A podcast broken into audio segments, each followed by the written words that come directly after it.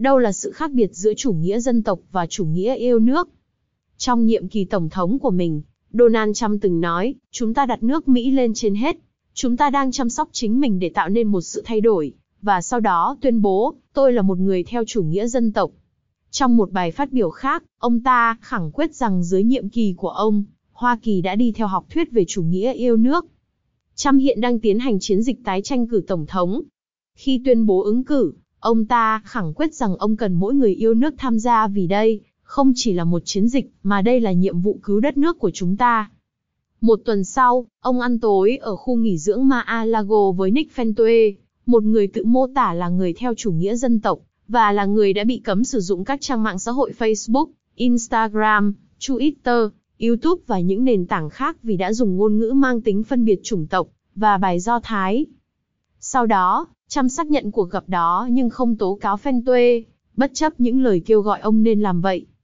Những từ chủ nghĩa dân tộc và chủ nghĩa yêu nước đôi khi được sử dụng, như những từ đồng nghĩa, như khi Trump và những người ủng hộ ông mô tả chính sách nước Mỹ, trên hết của ông chẳng hạn.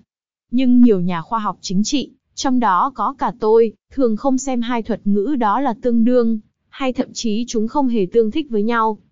Có một sự khác biệt, và điều đó là quan trọng, không chỉ đối với các học giả mà còn với cả những người dân thường nữa.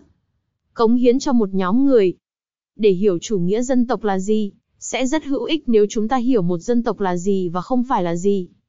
Một dân tộc là một nhóm người có cùng chung lịch sử, văn hóa, ngôn ngữ, tôn giáo hay sự kết hợp nào đó của các yếu tố này. Một đất nước, đôi khi còn được gọi là một nhà nước theo thuật ngữ khoa học chính trị, là một vùng đất có chính quyền riêng. Một nhà nước dân tộc là một thực thể chính trị đồng nhất, chủ yếu bao gồm một dân tộc duy nhất. Các nhà nước dân tộc rất hiếm vì gần, như mọi đất nước đều có nhiều hơn một nhóm dân tộc. Một ví dụ về nhà nước dân tộc là Bắc Triều Tiên, nơi hầu hết các cư dân đều là những người mang sắc tộc Triều Tiên. Hợp Trung Quốc Hoa Kỳ không phải là một dân tộc hay một nhà nước dân tộc. Đúng hơn, nó là một đất nước gồm nhiều nhóm người khác nhau có chung lịch sử, văn hóa, ngôn ngữ và tôn giáo. Một vài nhóm trong số đó được chính quyền liên bang chính thức công nhận, như bộ tộc Navajo và bộ tộc Cherokee chẳng hạn. Tương tự, ở Canada, người Quebec nói tiếng Pháp được công nhận là một dân tộc riêng biệt trong một nước Canada thống nhất. Chủ nghĩa dân tộc, theo định nghĩa của một từ điển, là lòng trung thành và sự cống hiến cho một dân tộc. Đó là ái lực mãnh liệt của một người đối với những người có cùng chung lịch sử, văn hóa, ngôn ngữ hoặc tôn giáo. Các học giả hiểu chủ nghĩa dân tộc là chủ nghĩa độc tôn, thúc đẩy một nhóm có bản sắc vượt lên trên và đôi khi đối lập trực tiếp với những nhóm khác. Những người giữ lời thề và các chàng trai kiêu hãnh, 10 người trong số họ đã bị kết tội âm mưu nổi loạn vì vai trò của họ trong vụ tấn công ngày 6 tháng 1 vào điện Capitol của Hoa Kỳ, đều là hai ví dụ về các nhóm người theo chủ nghĩa dân tộc da trắng, tin rằng những người nhập cư và người da màu là mối đe dọa cho các lý tưởng của họ về nền văn minh. Trump đã mô tả các sự kiện diễn ra vào ngày 6 tháng 1 năm 2021 là các sự kiện được diễn ra một cách hòa bình và yêu nước.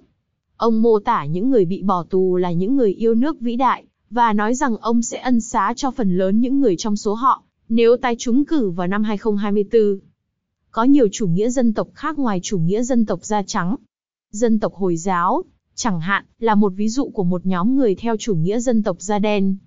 Liên đoàn chống phỉ báng và Trung tâm Nghiên cứu Luật Người nghèo miền Nam Hoa Kỳ đều mô tả nhóm người này là một nhóm thù ghét của những người da đen thượng đẳng, vì các định kiến bài da trắng của nhóm này. Ngoài các chủ nghĩa dân tộc chủng tộc da trắng và da đen, còn có chủ nghĩa dân tộc sắc tộc và chủ nghĩa dân tộc ngôn ngữ, thường tìm kiếm quyền tự chủ lớn hơn và sự độc lập cuối cùng của một số nhóm dân tộc nhất định. Các ví dụ bao gồm khối Quebec, Đảng Dân tộc Scotland và Lycom Com gì Đảng xứ Wales, là các đảng phái chính trị theo chủ nghĩa dân tộc lần lượt ủng hộ người Quebec ở xứ Quebec, người Scat ở xứ Scotland và người Quebec ở xứ Wales, cống hiến cho một vùng đất. Ngược lại với lòng trung thành, hoặc sự cống hiến của chủ nghĩa dân tộc đối với dân tộc của một người, chủ nghĩa yêu nước, theo định nghĩa của cùng từ điển trên, là tình yêu hoặc sự tận tâm đối với đất nước của một người. Nó xuất phát từ từ patriot, và bản thân từ này lại bắt nguồn từ từ patriot trong tiếng Hy Lạp, có nghĩa là của cha mình. Nói cách khác, chủ nghĩa yêu nước trong lịch sử có nghĩa là tình yêu và sự tận tâm đối với quê cha, hoặc đất tổ của mình. Chủ nghĩa yêu nước bao gồm sự cống hiến cho đất nước nói chung, bao gồm tất cả những người dân sống ở đó. Chủ nghĩa dân tộc đề cập đến sự tận tâm chỉ dành cho một nhóm người hơn, tất cả những nhóm khác. Một ví dụ về chủ nghĩa yêu nước là bài phát biểu Tôi có một giấc mơ, của Martin Luther King. Trong bài phát biểu đó ông đọc câu đầu tiên của bài ca yêu nước nước Mỹ, đất nước của tôi là của bạn. Trong bức thư từ nhà tù Birmingham, King mô tả các nhóm người theo chủ nghĩa dân tộc, là bao gồm những người đã mất niềm tin vào nước Mỹ. Jock Orwell, tác giả các cuốn sách truyện ở nông trại vào 1984, mô tả chủ nghĩa yêu nước là sự cống hiến cho một vùng đất cụ thể, và một lối sống cụ thể. Ông ấy đối lập điều đó với chủ nghĩa dân tộc, mà ông ấy mô tả là thói quen gắn mình với một dân tộc hoặc đơn vị khác, đặt dân tộc đó vượt lên trên thiện và ác và không thừa nhận nghĩa vụ nào khác, ngoài nghĩa vụ thúc đẩy lợi ích của dân tộc đó. Chủ nghĩa dân tộc đối lập với chủ nghĩa yêu nước. Hitler trỗi dậy ở Đức bằng cách xuyên tạc chủ nghĩa yêu nước, và theo đuổi chủ nghĩa dân tộc. Theo Charles de Gaulle, người lãnh đạo nước Pháp tự do chống lại Đức Quốc xã trong Thế chiến thứ hai, và sau đấy trở thành Tổng thống Pháp, Chủ nghĩa yêu nước là khi tình yêu thương đồng bào mình được đặt lên trên hết, chủ nghĩa dân tộc là khi sự căm ghét những người không phải đồng bào mình được đặt lên trên hết. Bi kịch của Holocaust bắt nguồn từ niềm tin dân tộc chủ nghĩa cho rằng một số nhóm người là hạ đẳng hơn. Mặc dù Hitler là một ví dụ vô cùng cực đoan, nhưng trong nghiên cứu của riêng tôi với tư cách là một học giả về các quyền con người, tôi đã phát hiện ra rằng ngay cả trong thời hiện đại, những đất nước mà có các nhà lãnh đạo theo chủ nghĩa dân tộc có khả năng cao là sẽ có những hồ sơ tồi tệ về tình hình nhân quyền hơn. Sau Thế chiến thứ hai, Tổng thống Harry Truman đã ký kế hoạch Marshall nhằm cung cấp viện trợ hậu chiến cho châu Âu. Mục đích của chương trình là giúp các nước châu Âu thoát khỏi những hành động tự chuốc lấy thất bại của chủ nghĩa dân tộc hẹp hòi. Đối với Truman, việc đặt nước Mỹ lên trên hết không có nghĩa là rời khỏi sân khấu toàn cầu và gieo rắc sự chia rẽ trong nước bằng những hành động và lời lẽ hùng biện đầy tính dân tộc chủ nghĩa. Đúng hơn, ông coi mối quan tâm chính của người dân Hoa Kỳ là tạo ra những điều kiện hòa bình lâu dài trên toàn thế giới. Đối với ông, chủ nghĩa yêu nước đặt lợi ích của đất nước lên trên hết đồng nghĩa với việc đấu tranh chống lại chủ nghĩa dân tộc.